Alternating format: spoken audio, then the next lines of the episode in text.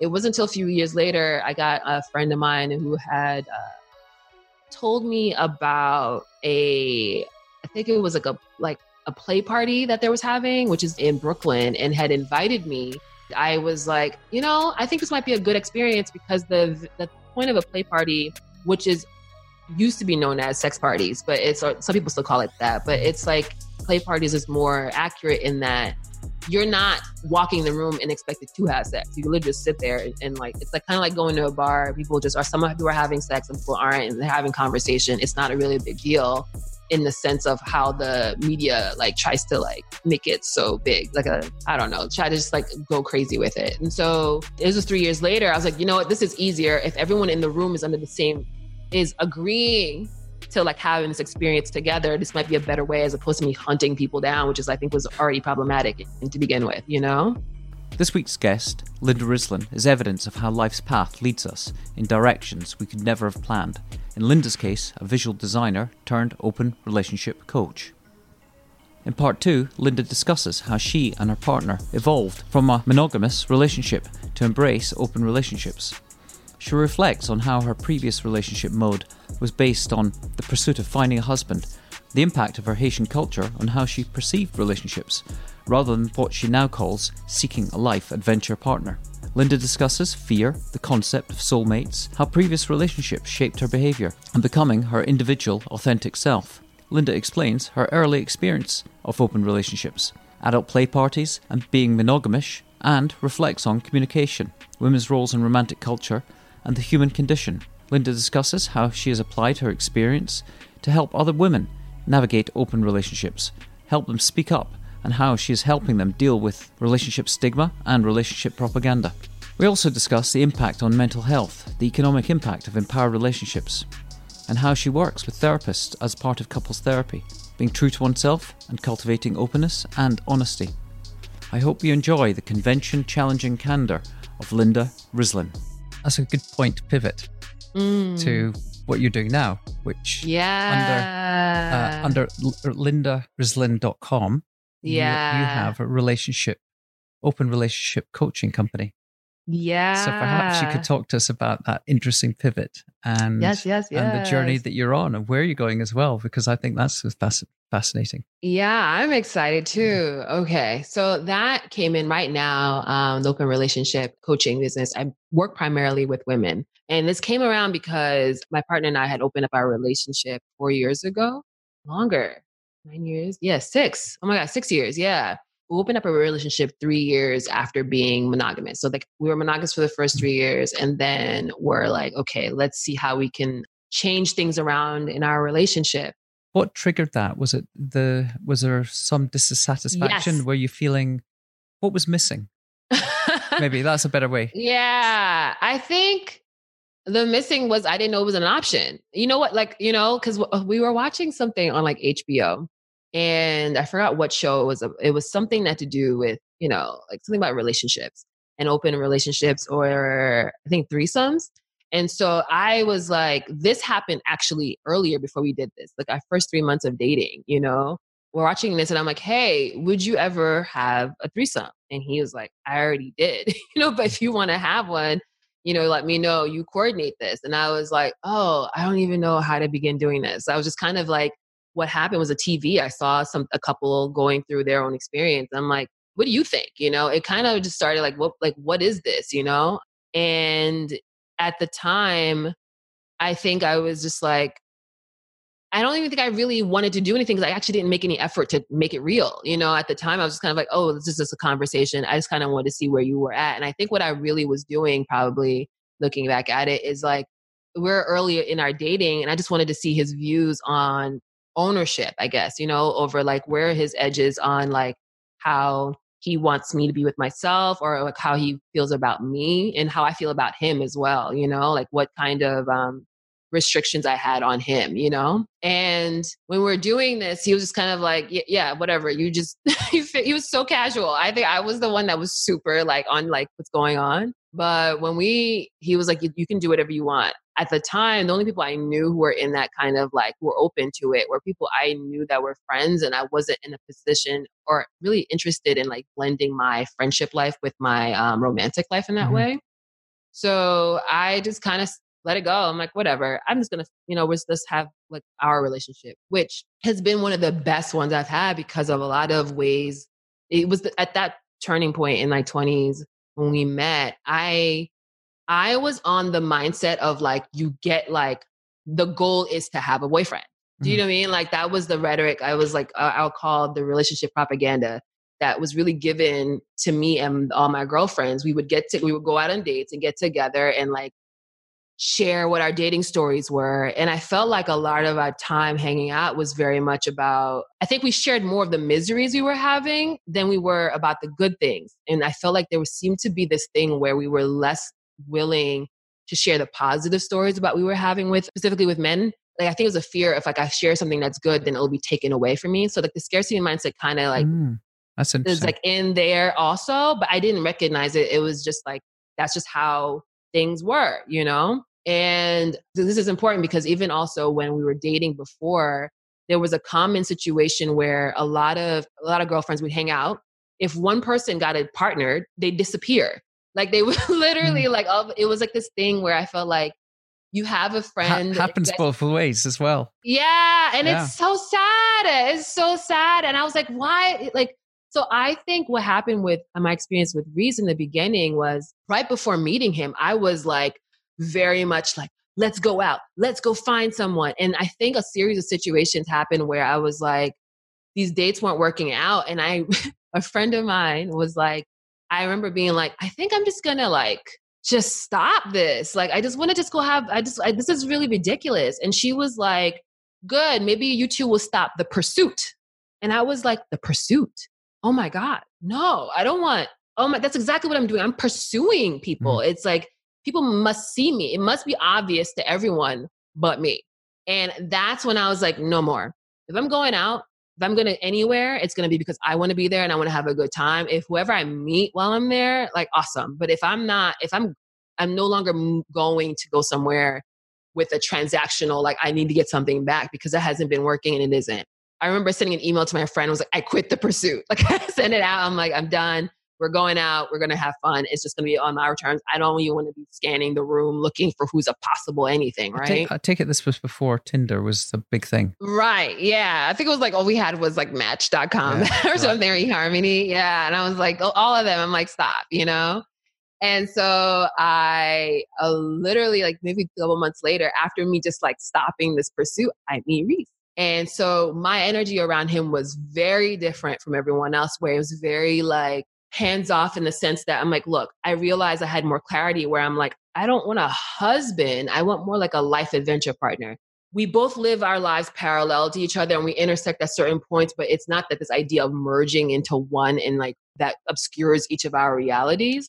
How does that fit with your combined Open. Catholic and Haitian upbringing? I mean, oh. that doesn't sound very consistent with the culture you came from of that life. I love the term, the life adventure partner the thing is, I I went to Catholic school. My mom was Catholic. I, the church we went to was mainly Baptist. My dad was Seventh day Adventist. And so when he came to the States, Seventh day Adventist practice on Saturdays. Yeah. However, for work, he could never get Saturdays off. The only time he was able to get work was Sundays. So he just, be, him and my mom compromised to go to church on Sundays and become, to practice baptism. I don't know this until I'm like 20s, 20, like 20 something. And I'm like, this whole time, this was just a logistical thing, you know, like how we got here. It was crazy. But what it changed, what I realized is that like my parents were together and they split up when I was like 15. And at the time when they split up, I thought that the divorce images I saw again from TV was like, okay, we're going to go to different homes.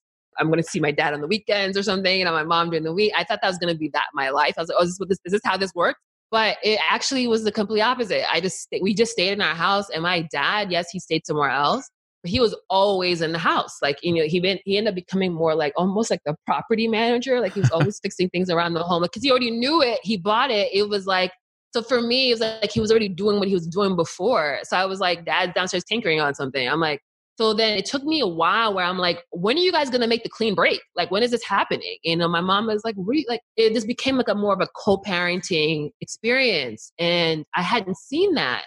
And so I would think what happened is that it changed my view of what marriage is or divorce like it's still like breaks breakup specifically it changed the idea of like oh we don't just have to hate each other and not talk to each other it wasn't it just wasn't that so it but what i do now what's very different is that in open relationships we're like willingly negotiating and talking about having uh, interacting and loving other people I think in the West Indian culture that I grew up in, it's like, yeah, it's very common for the men or someone else to cheat and have other kids. Like, for example, they may have a family in Haiti, right? But if the man got an opportunity to come to the US and he doesn't have the ability to bring his family he had in Haiti here, he's here by himself. He wants to have companionship. He will start a whole new family here. Do you know what I mean? And that was yeah. really a common thing. And it didn't seem to be a lot of, there didn't seem to be a lot of finger wagging at the men but if the woman wasn't partnered,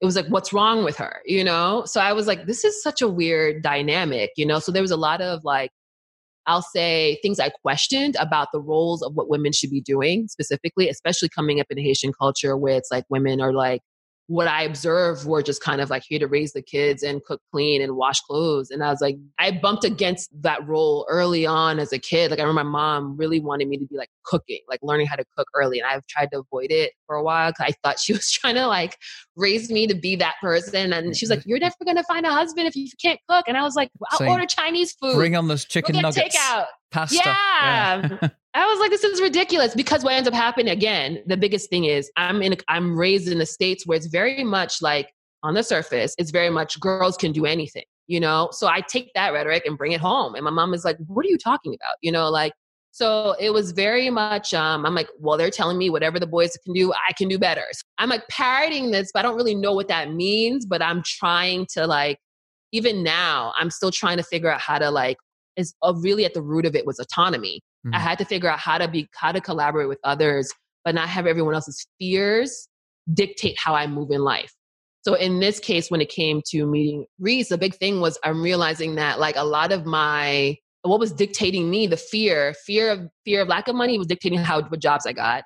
It wasn't that I thought I would never have a partner. That was the good thing. My father was never about the conversation for me was never like, you need to always do this to get a man. That only came around that cooking conversation and I, it wasn't even about getting a man. It was like, if you don't know how to cook, how are you going to miss like like sustain the relationship?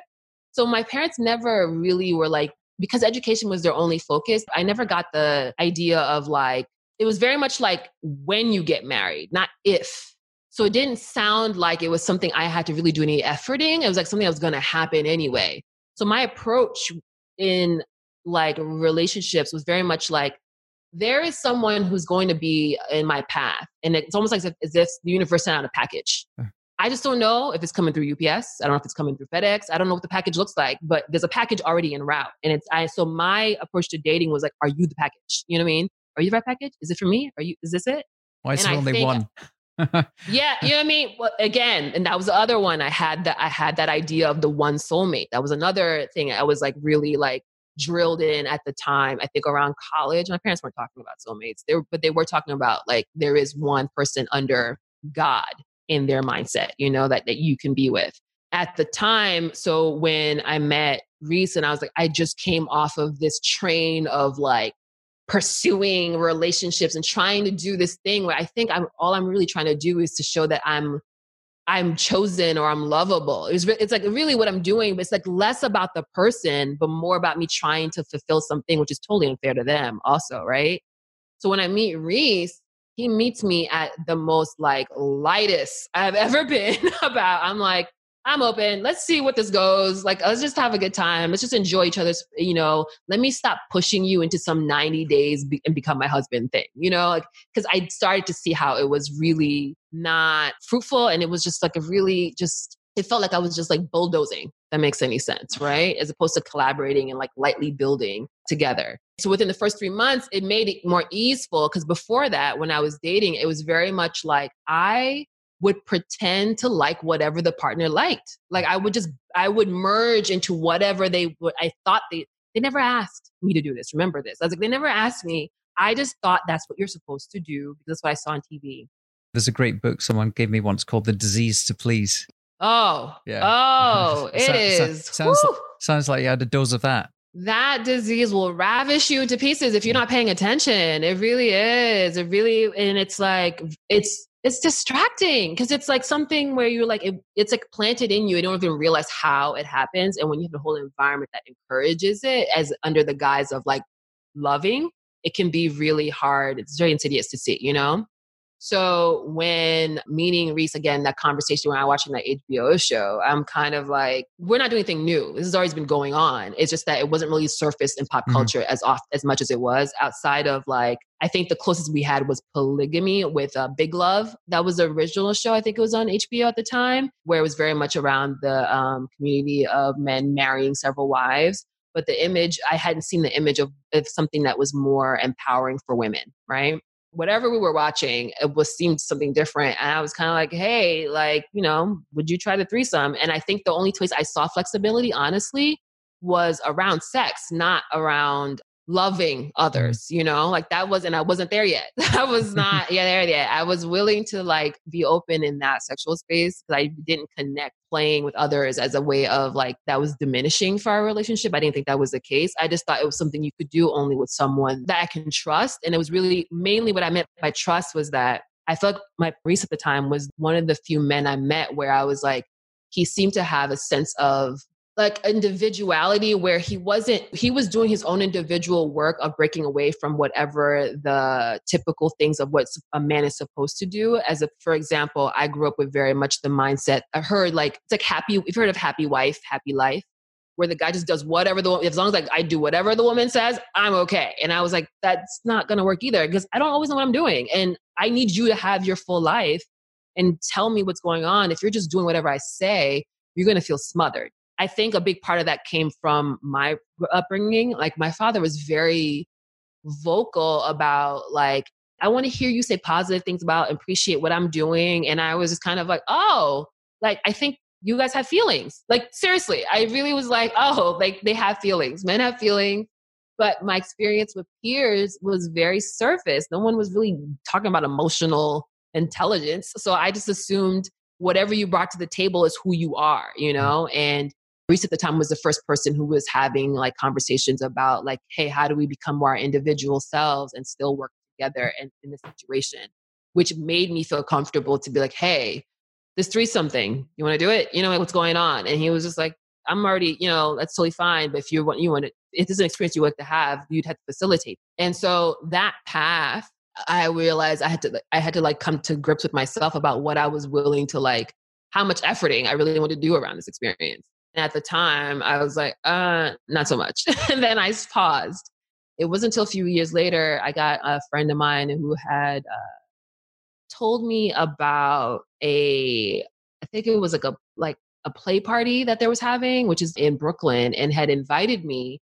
I was like, you know, I think this might be a good experience because the the point of a play party, which is used to be known as sex parties, but it's some people still call it that. But mm-hmm. it's like play parties is more accurate in that you're not walking the room and expected to have sex. You literally just sit there and, and like it's like kind of like going to a bar. People just are some people are having sex and people aren't and they're having conversation. It's not a really big deal in the sense of how the media like tries to like make it so big. Like a I don't know, try to just like go crazy with it. And so it was three years later. I was like, you know what, this is easier if everyone in the room is under the same is agreeing to like having this experience together this might be a better way as opposed to me hunting people down which is i think was already problematic to begin with you know? Yeah so you're back on the pursuit again. Yeah you see? You mm. know you gotta watch it you, go, you yeah. gotta watch it. it it shows up like out of nowhere. So before we go to this party i'm like okay we need to research. I was like because we had a really good thing going on and i'm like i want us to be informed about what we're walking into just so that we can have an understanding and that was when I learned, I found, I found some podcast somewhere where this woman introduced the concept of being monogamish, you know, like, and I was like, what is that? You know, what is this? And she explains the conversation about how there are different ways to have relationships. And the idea of monogamy, it's a concept. And it's even in monogamy everyone's not practicing it the same way but yet on it what you see the visual on tv it seems uh-huh. to be very like this very much like a hierarchical like setup where it's like we meet each other we get married 2.5 kids and the future However, she was explaining there's like such a variety in the space. And I think I remember feeling like, I cannot believe I am just now hearing about this. You know, like I think I was like, how am I not aware that it was like something hidden in plain sight? And, and that's a lot of concepts, right? Over the years, you know, the country has changed over that, even with gender, you know, but it was like at the time I was like, relationships, I'm like, are you kidding me? Like I can I have the power to negotiate how we like, you know, we want to be and relate with each other. I didn't even think about it that way. I thought we had to work within have find our I thought we had to find our individuality within the walls mm. of what con- this relationship yeah, template. Yeah. yeah. we got a template and that's what we got we're gonna work with it and try to make the template work for us as opposed to like, hey, we don't even need to deal with the template at all. We can just let's let's see what comes up for us as we create it. We don't need to be focused on having this structure. Our structure can really just be based on a foundation of like a willingness to grow our individual selves, you know, and be our authentic selves. There's someone like Esther Perel's been talking this way for some time. Maybe she didn't have the platform that she's mm-hmm. got now, but I remember seeing her at the French Institute in I think 2013 speak, mm-hmm. and I was like, mm-hmm. "Wow, who is this woman?" I remember her conversation. She brought in about I think the TED talk around te- on cheating and it really not being a big deal. And I was like, oh, she has the medicine. Like she's here to like bring this to the West for yeah. them to understand. Like it's like, look, in this journey for me, it's just made me see how there's so much stuff like the human condition is really what this whole thing is about. You know, I'm going through it through open relationship and, and, and analyzing it through relationship and how we relate to each other. But it's really what I'm analyzing is like how did we get here? How are we choosing to be the way we are? And what is really a big deal? And so I was like, you know, when she talked about like cheating not really being the end all, it was like I had already seen, you know, girlfriends we've like who've been cheated on, got back together with someone. I was like, this, it's the thing is the actual way relationships work. It seems to be very a windy road, and you like, you know, you kind of it's like a very it's a dance. Mm. And I feel like what I thought was same when my parents separated, I thought it was going to be a clear cut line. You know, it's over. Move on. They're dead. It's like it's a it's a chapter that's not there, and I'm realizing what is really it is. It's very much like anyone I've been with, anyone I've interacted with, you know, has been a mirror to me. You know, they show me more about who I am, and they they gave me specific medicine that I needed to know to like understand myself and how I see the world and I'm grateful for every single one of them for it. There's no need for me to sit here and say you were bad or this wasn't worth it or you know a waste of my energy or waste I think people think a lot of the conversations because relationships are so about getting to some end goal, like mm-hmm. some top of the mountain type thing, and everyone feels as if we didn't get there, they're failure. I find that it it somehow robs the humans in the relationship. It's focused on the idea of the relationship and not the people who are in it. So I've got a question. Once you started experimenting sexually, what was the moment when you were started to open up to having building, say, mutually beneficial relationships with other individuals, not necessarily yeah. in a pri- like almost like a primary secondary relationship. We all know that communication is so fundamental to any mm. relationship. It must have been harder. It must have put more pressure on you to be constantly in communication to ensure that the the partners, both partners, feel listened to, appreciated, mm-hmm. respected, and also that goes both ways. So maybe you could just talk a bit about that. Yeah, communication is a large part of it. Not it's not everything, but mm-hmm. it's a large part of it. I think in the beginning I thought it was everything and I realized like okay, it's more than that, you know. As far as communication is really important in having like the the challenge is language.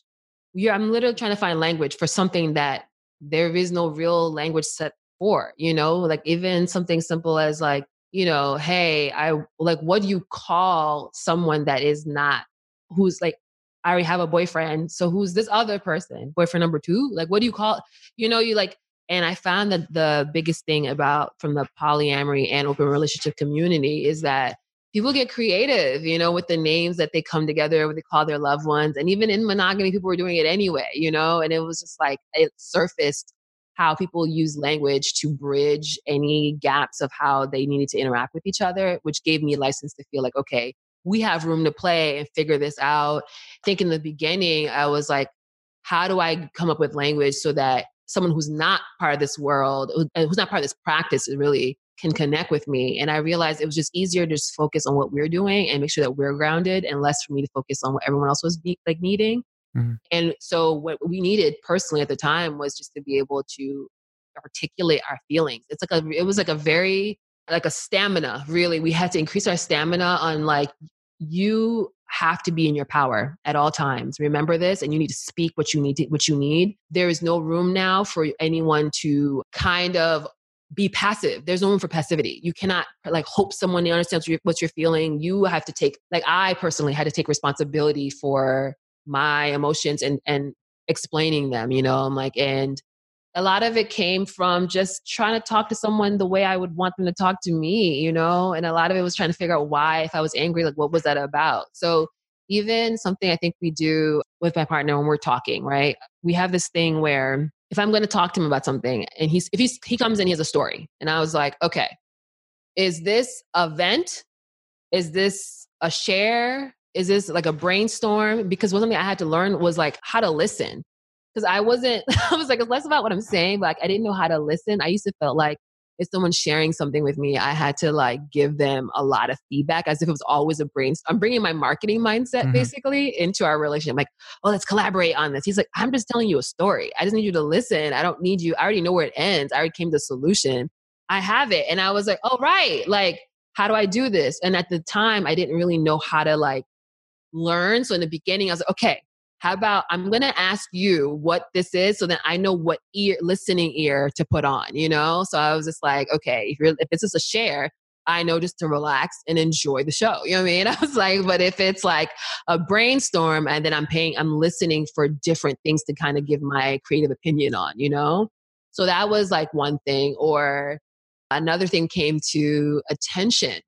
So I would it's kind of just being forthright. You know, a lot of my stuff was like before the quote unquote tools I got before in relationships was just to like hope they read your mind and you hope he already figured, like you get someone who knows everything about you, which is ridiculous because I didn't know anything about mm-hmm. myself. So at the, so one thing we did was and that came up where I was like, I need attention. I would simply go up to him like, Hey, I need some attention. Can we get some? He was like, okay. Like he's like, I just said directly, I'm like, I need some five minutes. Except before I would kind of like you know, poke around. Like if he's working on something, I'm like, hey, what do you doing? He's like, uh, I'm like, oh, okay, yeah. So uh, want to go hang out? And, and he's kind of like, what's what's going on? I, and I was like, I had to learn how to be like precise. I'm like, I want some attention. He's like, okay, awesome. Can you give me 10 minutes? I can give you that. He's like, he's like clarity. It was really communication for clarity of like, what is it going on? What's your request, Linda? Like, what are you requesting? A lot of the times people are I feel like my practice in general was like I didn't know how to request what I wanted. I didn't think it was I didn't think that being forthright and direct would be considered I don't know, like a womanly thing. I thought guys mm-hmm. wanted to feel like they like I, I, was playing the role. You know what I mean? I caught myself. I was pl- I was playing this role, which is like as in like oh they need to feel like they kind. I have to set this up as if he decided this, not because I wanted it. You know? And I was just like it in this journey. It's just made me realize many ways of how the role I was playing of what, what I meant to be a woman in a romantic culture seemed to include me being brainless. Mm-hmm. like it, it, was just like you just just be there puppet. And i was like this is not this in this open relationship world you have got to speak up about everything. And that was in the beginning uncomfortable and because i hadn't been practiced in advocating and speaking for myself and eventually it was just like, this is the best thing ever. I don't even know why I didn't do this from the beginning, you know? So that's where we're at. Communication is really important about asking for what you want, learning how to add, like speak it, put language to it, and also having in the open poly world, being open to creating new words and languages and borrowing from other systems of languaging, like whether it's from medicine or from mm-hmm. plants. There's other ways you, people use words to talk about things. And like I specifically talk about relationships around as mirroring. Take that from the energetic space. It's funny when I was listening to some of your other interviews and and, uh, and re- reading about you. Mm-hmm. It did make me think about personal development and how over the last 10, 15 years we've seen a massive sort of uh, increase in interest in mindfulness and, and meditation mm-hmm. and personal growth. And we understand that the brain and people do change, that neuroplasticity exists into late adulthood and it feels like you're in you're just expanding that universe of personal development into the relationship. I don't know what the I looking for the right words into that mm-hmm. realm in a way that starting to build like it that has created a new language, a new lexicon around that whole area of personal development. Mm-hmm, mm-hmm. And it does seem that that's what you're doing.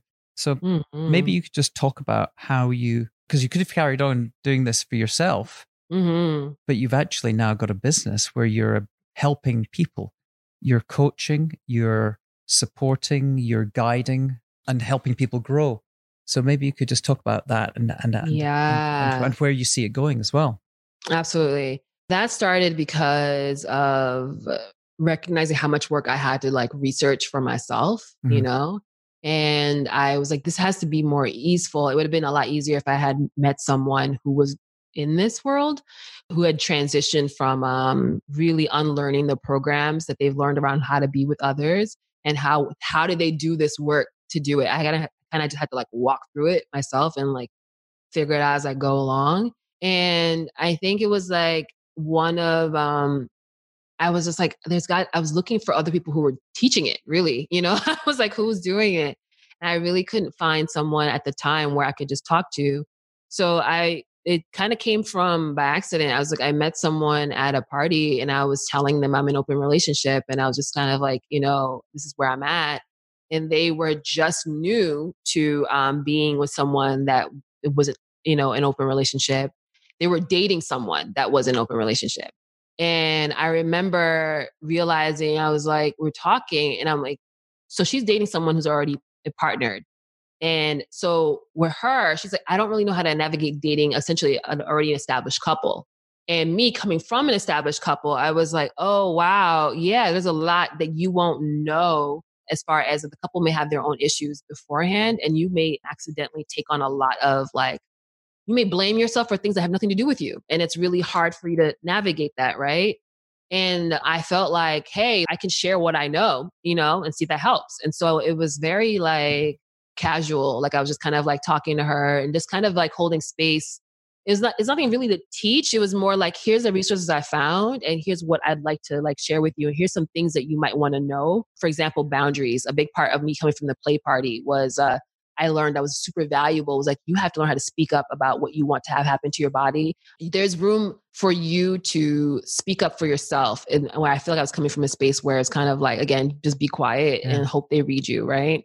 So in this case, we're talking, and she mentioned some other people that she knew that would want to hear more about what I was doing. And I was kind of like, oh, I think there's something here, you know? Like I was just like, you know, at the time, the challenge I was, I was very, it was very much word of mouth. It still is, you know, is because I really didn't know how to quote unquote market uh-huh. what I was doing in a world that was very much, very much like monogamy is the way to do it. It seemed like whenever I spoke about it to people, it was either if they weren't in, if they weren't practicing it, they took my existence of my practice as an attack on their, the way they were moving. And I didn't yet know how to like not be in a state of constantly defending myself. Because, you know what I mean? I was just like, so it took me some time. And when I met that woman, she brought me in to, I worked with her and then I met other people and they were like, I, oh my God, like I need to hear this conversation. Like help me, you know? And so I worked with other folks over the years and I'm primarily with women because I find that I guess identity politics is just easier. I mean, there's a lot of things that I that we as women have been like initiated into ways of like trying to not have our power. There's a lot of stuff where they've just like I said, relationship propaganda, like hijacking our future in many ways and our attention on focusing on things that don't really empower us. And we mm-hmm. have this shared experience where in some ways men have the same I just don't have that I didn't, I'm not male bodied, so I didn't go through that, you know? The only men I've inter- worked with have been maybe two, and they were all, they were partners of women. And it's always been the woman I recognized over time that initiate. If there was a couple, it was always the, if it was a couple where there was a man involved, there was a woman that the woman is one who booked me, you know? so I was like, oh, yeah, obviously, if you don't trust me, if the woman doesn't trust me, doesn't want, it doesn't connect with me, she's not going to bring anyone she's not going to bring her husband or boyfriend in to talk about it's like i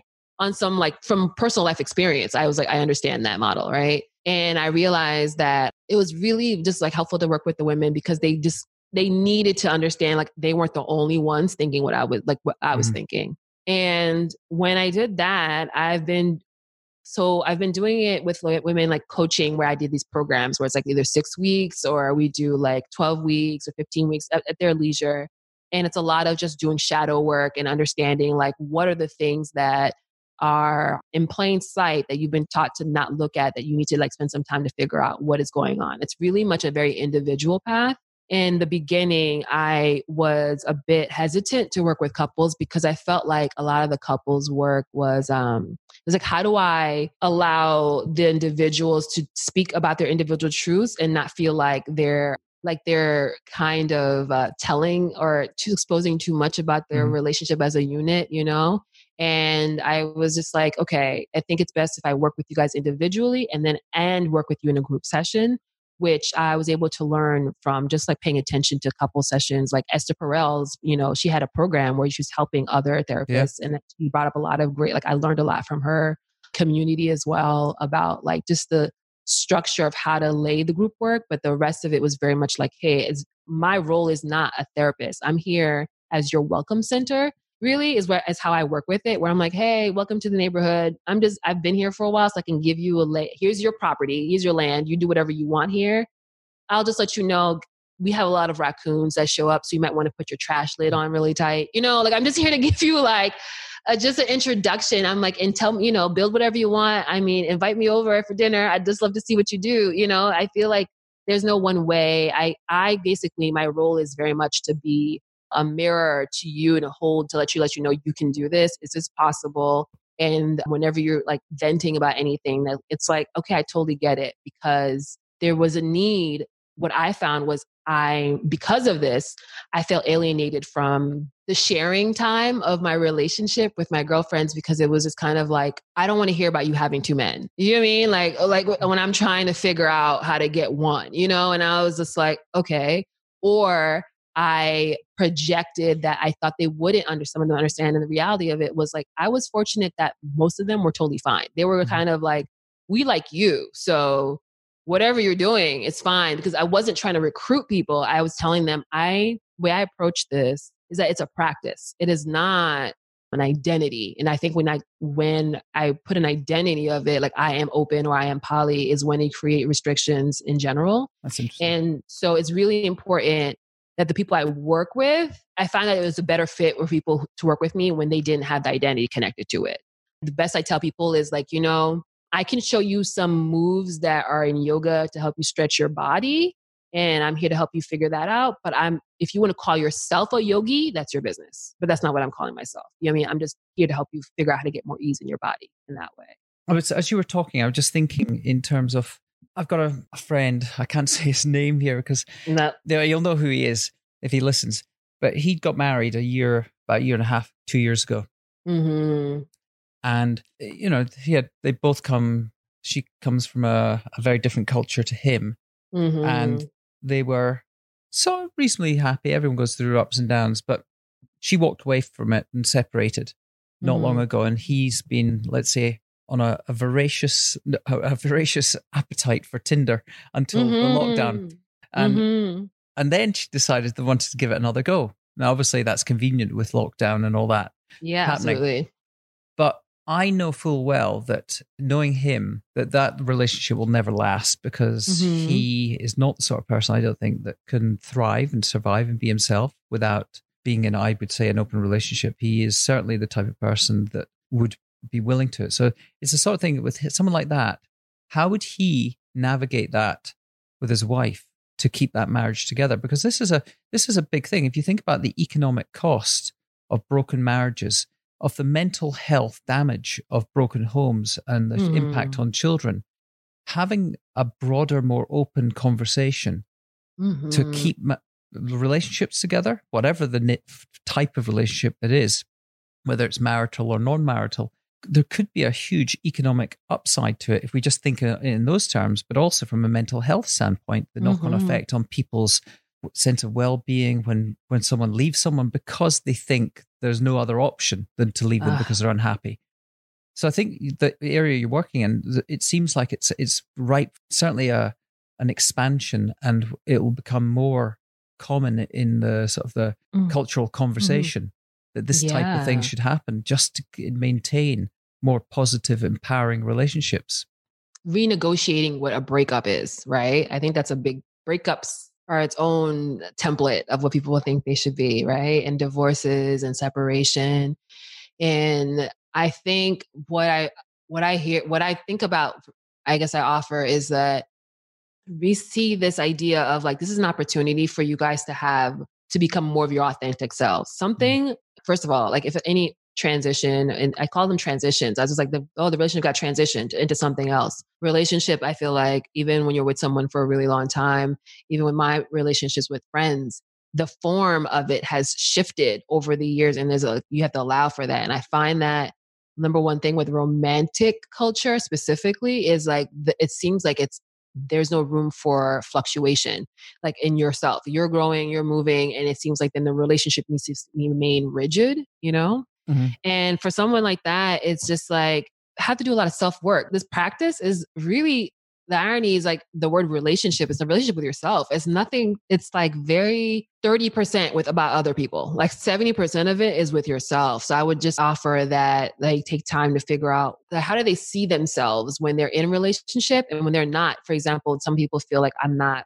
I don't feel valuable unless I'm connected to someone. We got to talk like, why is that? Where is that connected into? Like, how do you get you to a place where you realize that you are in your own power you are valuable you're worthy because it's like really what i really want to hope people to do is like you need to remove the fear because any conversation you have with anybody about trying to negotiate and if you're scared because you're trying to technically trying to get them to stay you know you're like i need you to you're going to compromise yourself and then get right back into the same situation you'll get back together and then reboot it in a different form and come right back to like square one you know so it's really about a willingness to change. Honestly. Mm-hmm. It's like, do you have the willingness to change who you are? I remember having a couple, and when I do these consults, like people just hit me up and then we have conversations. And I remember one woman was like, How do I know that we're ready for this? I was like, Honestly, it's just like, do you have the willingness to change? You know, do you have the willingness to try it and go there? I was just like, it's not, it's not a, um, you would know you're here because you want something different.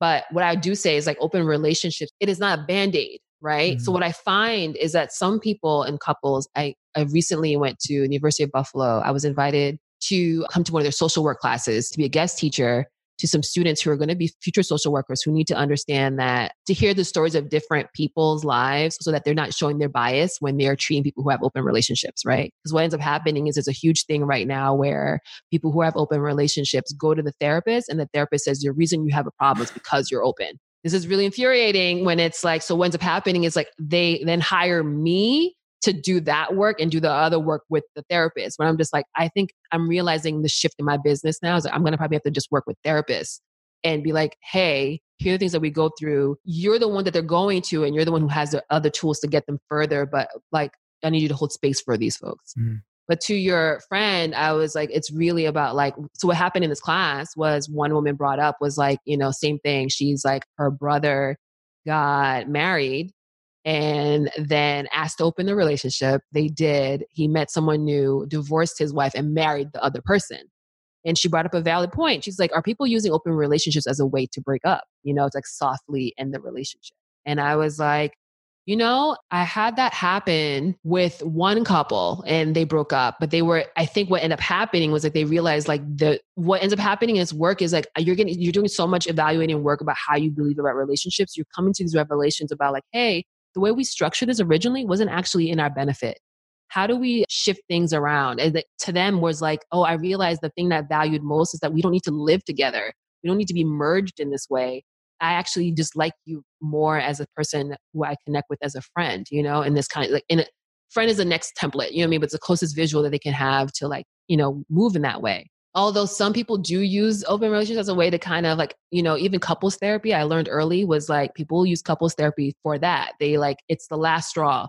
They feel like they made an effort. They don't seem like the bad guy. A lot of the things with, with couple relationship is no one wants to seem like they are the bad person. And so they will they will hire me or any therapist to do this work, but you can tell if someone, what usually happens is one person's already checked out and they don't even really want to be there, but they're doing this to kind of like easily leave because they have no practice of being direct mm. about their emotions. So I would say first thing with anyone is like, first, are how forthright are you about sharing how you feel about anything? Is there fear about sharing your feelings? Because what ends up happening is that sometimes when people will ask me, how do I even have an open relationship?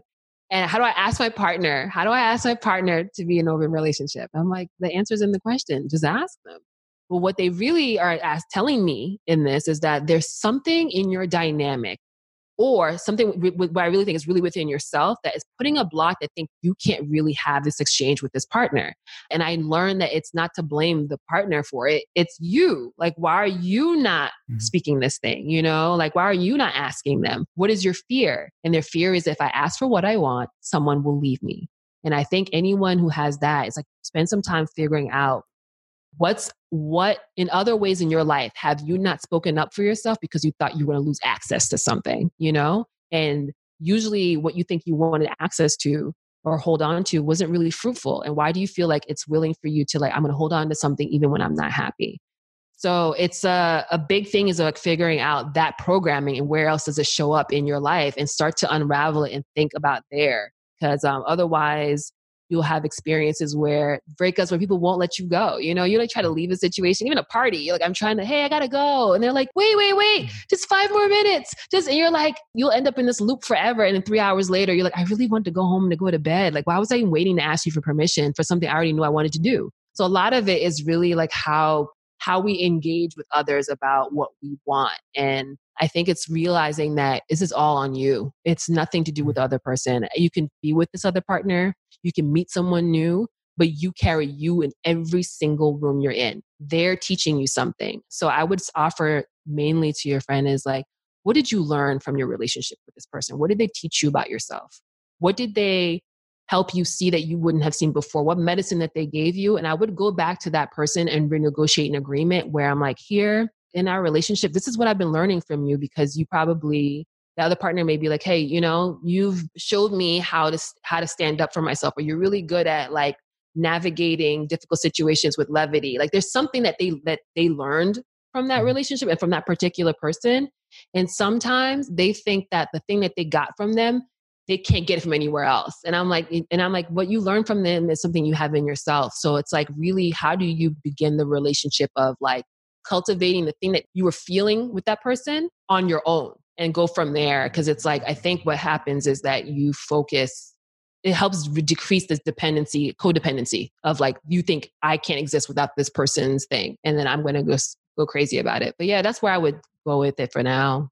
Principles. What principles do you stand by? Love yourself always, always. Good place to start. You can't uh, love anyone else if you're not loving yourself first. It's not going to work. Yeah. What hard choices have you had to make um, that might have been tough at the time, but turned out to be the right decision? Leaving Brooklyn. I think it was another thing where I was like, I felt like there's no, there was no, there was nowhere else. It was weird, you know. And then I was like, oh wait, this life continues. Like, you know what I mean? So that was a big thing. I was just like, I got some medicine, and being here has been like the best, best move. Okay. Where'd you go to mm-hmm. uh, discover new ideas? Yeah. Oh, books. Books. Yeah, I love I was like books, books, books. I'm just like a lot of it, a lot of the languaging I get from it is awesome. It's just books. Okay. What is the one problem worth solving? Ah, sovereignty. As like teaching people how to be in their power and in their own power and how to remember that they are sovereign beings. Always. You are in power, you have you have it. You are it how to be no, sovereign. Yeah. No one's ever given us that answer before. That's nice. Yeah. Um, what's a question no one asks you, but you wish they would? Are you Haitian? okay. Who or what has made you reevaluate yourself? Yeah, everybody, everything. But me, it's like um a constant this this practice is constant self evaluation. I have to explain why am I doing something, and then if I if I can't agree to it, then I got to shift it. It's me. Okay. What would your advice be to someone that's got a goal, a dream, a big ambition, but has been told, forget it, that old, that's just not possible? Laugh at them and do it anyway. I like it. Mm-hmm. Okay, bit of fun. What's your go-to karaoke song? Oh my god, I would say "Always Be My Baby." I know it's not like it's like I was like it's just like one of my first songs. It reminds me as a kid where she would swing over um for Mariah Carey and she would swing over that lake. I just mm-hmm. remember the lyrics, even though the words are like very much against what I do. But I was like, I love it. I love it. I love it. Okay. We've all been watching a lot of Amazon, Netflix, besides reading books as well. Yeah. Apple. Uh, what series, documentary, or what would you recommend someone watch? Oh, uh, well, this is a Hulu one, and I watched Dave. It's about Lil Dicky as a rapper and his experience in the whole like being a white man inside of the whole rapping, like just just music industry. I wanted to not like it. I did, but it was entertaining and funny. I was like, yeah, I'm with it. Oh my God, Dave. Yeah. You talked about your love of books. What book would you like us to offer our listeners that comes up with the best comment in Instagram or on the website? The relationship escalator. Ah, yes, of course. Yes, yeah. yes, yes, yes. That's really, I was one of the, a journalist. She had like, gotten like 1,200 responses for people, but this particular book has about 300 where 300 stories of people who have navigated kind of like getting off of the escalator of like how to do relationships one way and you hear all these stories of how everyone's done it from people who are loving but don't live together people who are married who live like who live like two doors down from each other in separate homes to keep the peace within themselves or it was or friends. I remember one was a married couple. The wife decided to live with her best friend instead of her husband because like she was like that her best friend was her life partner and i was like what? I can live with my best friend this is crazy i'd have never heard of it so that was a great one relationship escalator wonderful okay final question who should we interview next oh okay i have two so I have Reese Hall. He's a musician, filmmaker, a mushroom psychedelic advocate, and a lot about meditation and wow. mental health. Yeah, love, love his work and his film and his film. This World is Strange is a short film that's out. That's really awesome about that. And the second person I would offer is Stephanie Santana, who is one of the founding members of Black Women in Print. They are doing basically trying to surface all the women who are in black, black all black women that are in print from the past the future and the present and making sure their voices are heard and their narratives are seen as well so yeah wow yeah. That sounds very interesting. Well, we'll follow up with that. Okay, but, um, perfect. Thank you. Um, well, just uh, wrap up by thanking you. Um, and yeah, what a, an incredible journey you've been on and yeah. are on. And I think it's uh, clearly it's only just beginning. And it's, I think, um, I mean, we'll obviously we'll share in the show notes links to your site, and if mm-hmm. people want to sort of contact you, they'll be able to. And maybe it will go beyond just being a word of mouth. I suspect there's going to be more uh, searches for open relationship counseling in the future than there are now. So it might be worth doing a little bit of research into yeah. the, the SEO terms that you need to have on your site. But yeah, just acknowledge you. I mean, you're you talked about your parents mm-hmm. and the combination of their your mother's faith and focus and their stamina, but also your dad's sort of tenacity and levity. Mm-hmm. I think it's mm-hmm. really clear that you you have got this great sort of levity and uh, mm-hmm. uh, to have been on the journey you're on, to have that confidence to have done what you've done clearly you have found your own sovereignty. So acknowledge you for that. And hopefully mm. you can start to give other people the same level of confidence and direction and, and to help them discover their sovereignty. So keep up the good mm. work. Thank you. Thank you. Thank you. Thank you. And, and then, oh, just, I mean, what's happened with COVID? Because you presumably can't see people physically in person. Oh, it, has it been, yeah. cha- has it been more challenging? I feel like, well, because I've been in Buffalo for a while, I've relied on FaceTime anyway, yeah. like video already. I've been living this life before COVID happened. So I've been like, especially. Uh, with, you were prepared. Yeah. Cause it's like the, my main work was the freelance design work, right? So I was already working from home for a couple of years. So I already had that kind of set up. And then the work I do with the women around open relationships is all over the phone and video, mm. depending on their choice. Some people see me, some others are just kind of like, we were already doing Zoom, you know? So, and you get to be really close with them. So over time, they're just kind of like, can you just like FaceTime me? I'm like, okay, cool, whatever works, you know, and just hang out because the feel I have is very much to be like a friend in this, not like your even though I use the word coach because it's the publicly, I think the best they can I I can think of to like let people know what I'm doing. But it's very much like I'm kind of like the friend that holds space for you, which is where the originally when I started this, it was calling it Linda's residency. Mm-hmm. Because it was like I wanted to have more of like the art residency feel of like being in this container and that you're focusing on like getting this work done, that you're kind of coming in to do your own work in this container I'm holding for you.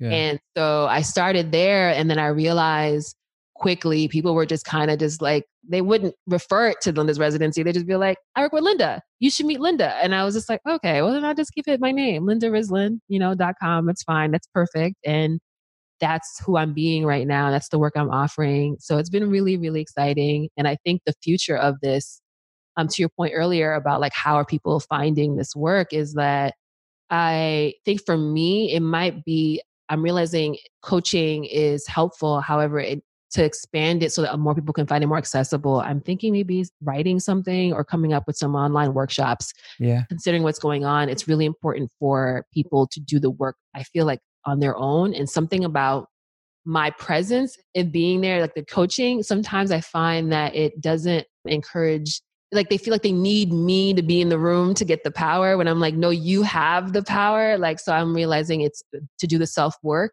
I want to create some type of yeah this online workshop situation for them and online and something they can do the self work it's really about the self work and to make sure i stay in line with that whatever i offer is in line with what i believe is that you do this individual work it doesn't matter who you're in relation with it's mm-hmm. more important about how you are with, in relation with yourself wonderful well we look forward to tracking your progress and what you yeah do in the future. thank you thank you and we'll, and, um, and we'll let you know when we're ready to drop this episode okay if you like the show, please subscribe and ideally give us a five star rating and a review because it helps more people find us. Just go to iTunes, Spotify, or your favourite podcast player to listen and subscribe. This show is an Impossible Network production and is produced by Bettina McKaylee and Elaine Castillo Keller. But for now, be curious, be creative, and seek out serendipity. See you next time.